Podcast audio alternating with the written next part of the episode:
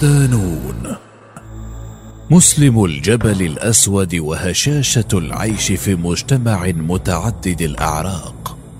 مقال لنور علوان ضمن ملف الإسلام البلقاني. في جمهورية الجبل الأسود تشبه المسائل العرقية حقل الألغام فالحديث عن الهوية وتداخلاتها مع التاريخ والسياسة والدين قد يفتح ابوابا غير محدودة من النقاشات الحساسة لكن جميعها تنتهي غالبا بخلاصة واحدة وهي أن الناس في هذا الجزء من العالم يميلون إلى التعريف بأنفسهم عن طريق هويتهم العرقية للمواطنة. الأمر ذاته ينطبق على سائر دول البلقان الذين قد يخبرون كانهم ألبان أو صرب قبل أن يشيروا إلى جنسيتهم. ولعل الكوابيس التي عاشتها هذه الدول جعلتها أكثر تمسكا بأصولها العرقية مقارنة بمكان ولادتها.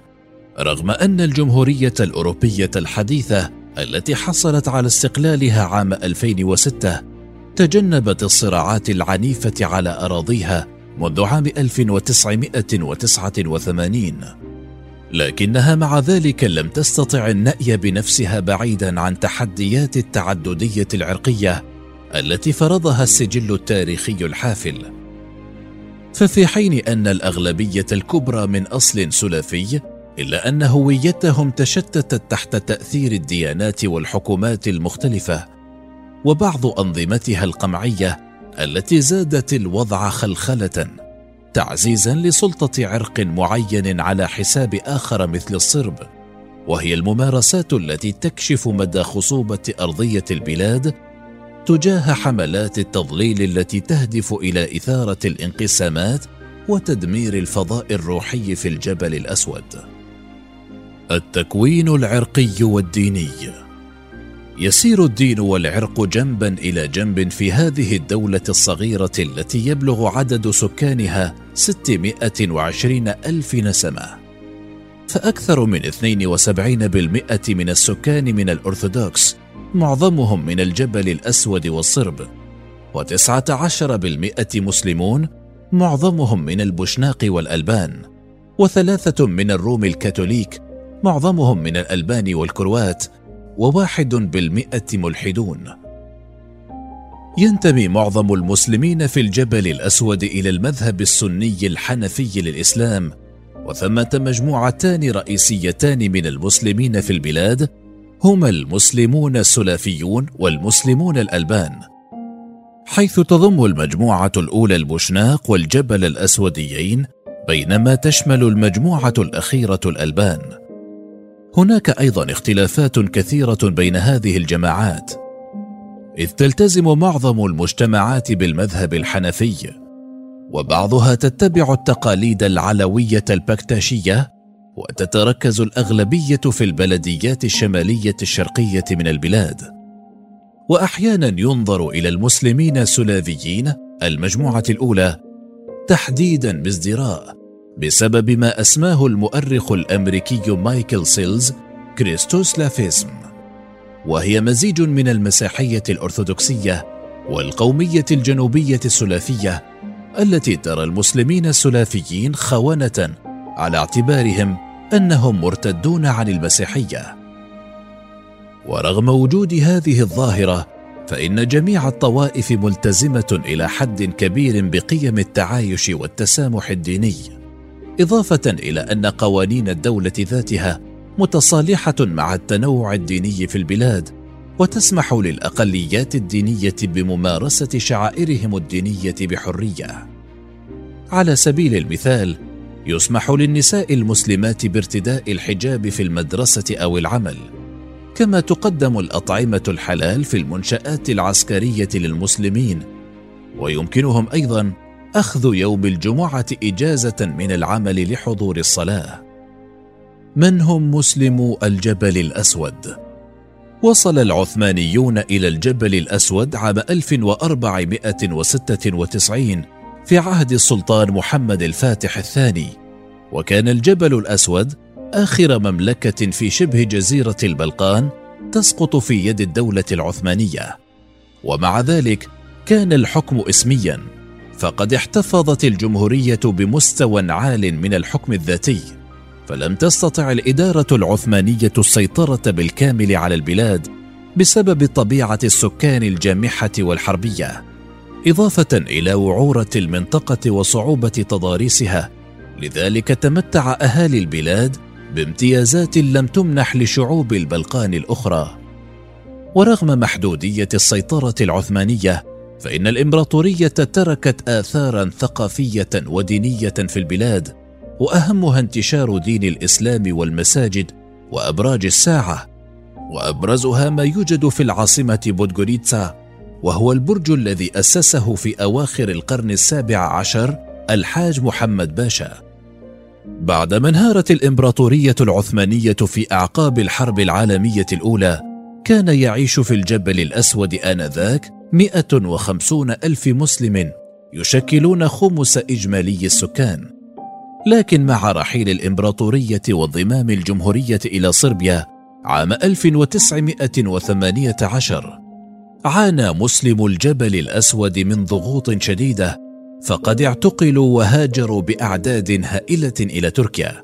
ونتيجة لذلك تقلص الوزن العددي للمسلمين مقارنة بالمسيحيين بشكل ملحوظ.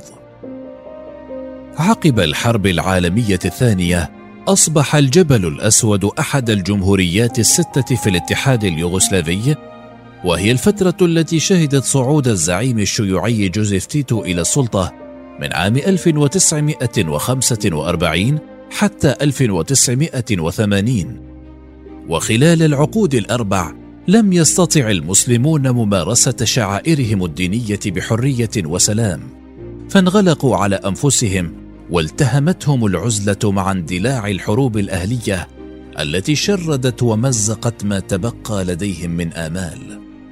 لكن مع انتهاء هذه الفظائع أعاد مسلم الجبل الأسود الروابط بين أنفسهم والله وبين الناس المحيطين أيضا من مختلف الطوائف وساهموا بفعالية في القرارات السياسية المصيرية مثل الاستفتاء التاريخي الذي جرى في الحادي والعشرين من مايو أيار للانفصال عن صربيا.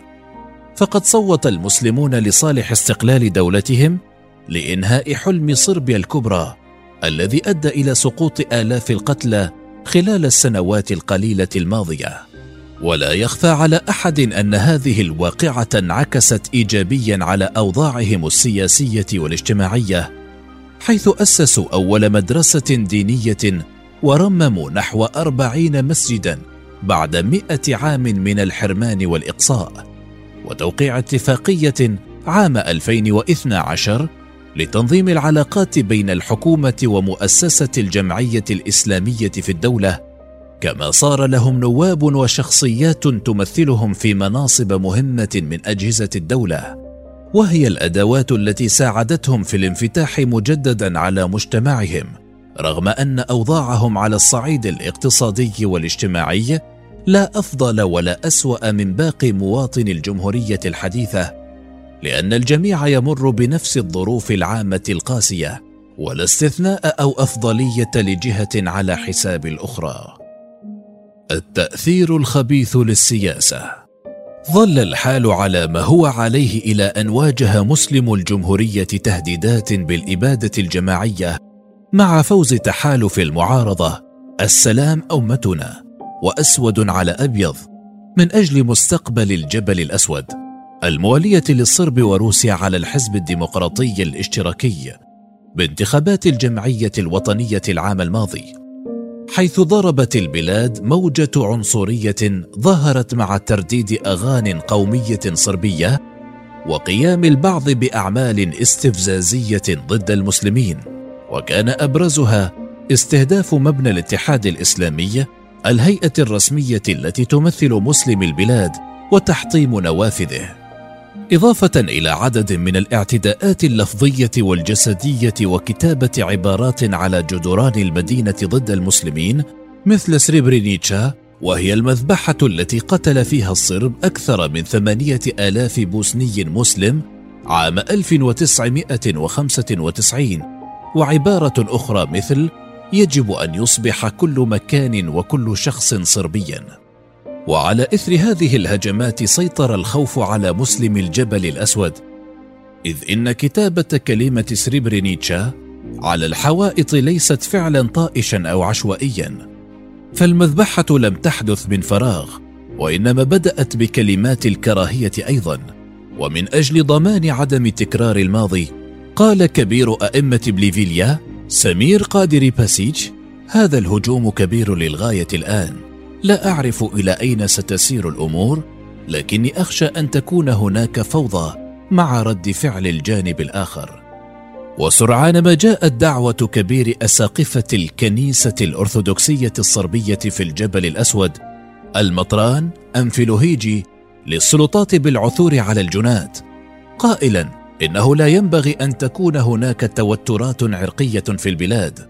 ومضيفا لا يتعلق الأمر بشكل أصيل بالتعبير عن الكراهية الدينية والتعصب والشغب بل يتعلق بخطة مدروسة جيدا لإثارة التوترات بسبب نتيجة الانتخابات واستمر في حديثه محاولا امتصاص المشاعر السلبية التي أيقظتها نتائج الانتخابات بقوله الهجوم على مسلم بليفيليا هو اعتداء على كل مسيحي في بليفيليا وعلى كل مواطن في الجبل الأسود. من السهل جدا أن نشعر بعمق الحساسية والتوتر التي تصيب المسلمين في المجتمع المونتينيغري عند ذكر كلمة سريبرينيتشا وهي الانفعالات التي ترغم رجال الدين والسلطات على اتخاذ إجراءات حازمة وعاجلة ضد كل ما يروج للكراهية الدينية والانقسام والتعامل دوما مع جميع الطوائف كمجتمعات متماسكة متحدة وليست منفصلة أو منعزلة. ولولا تلك المواقف والخطابات لوصلت حدة التوترات بين المجتمعات المسلمة والصربية إلى نقطة الانهيار مرة أخرى.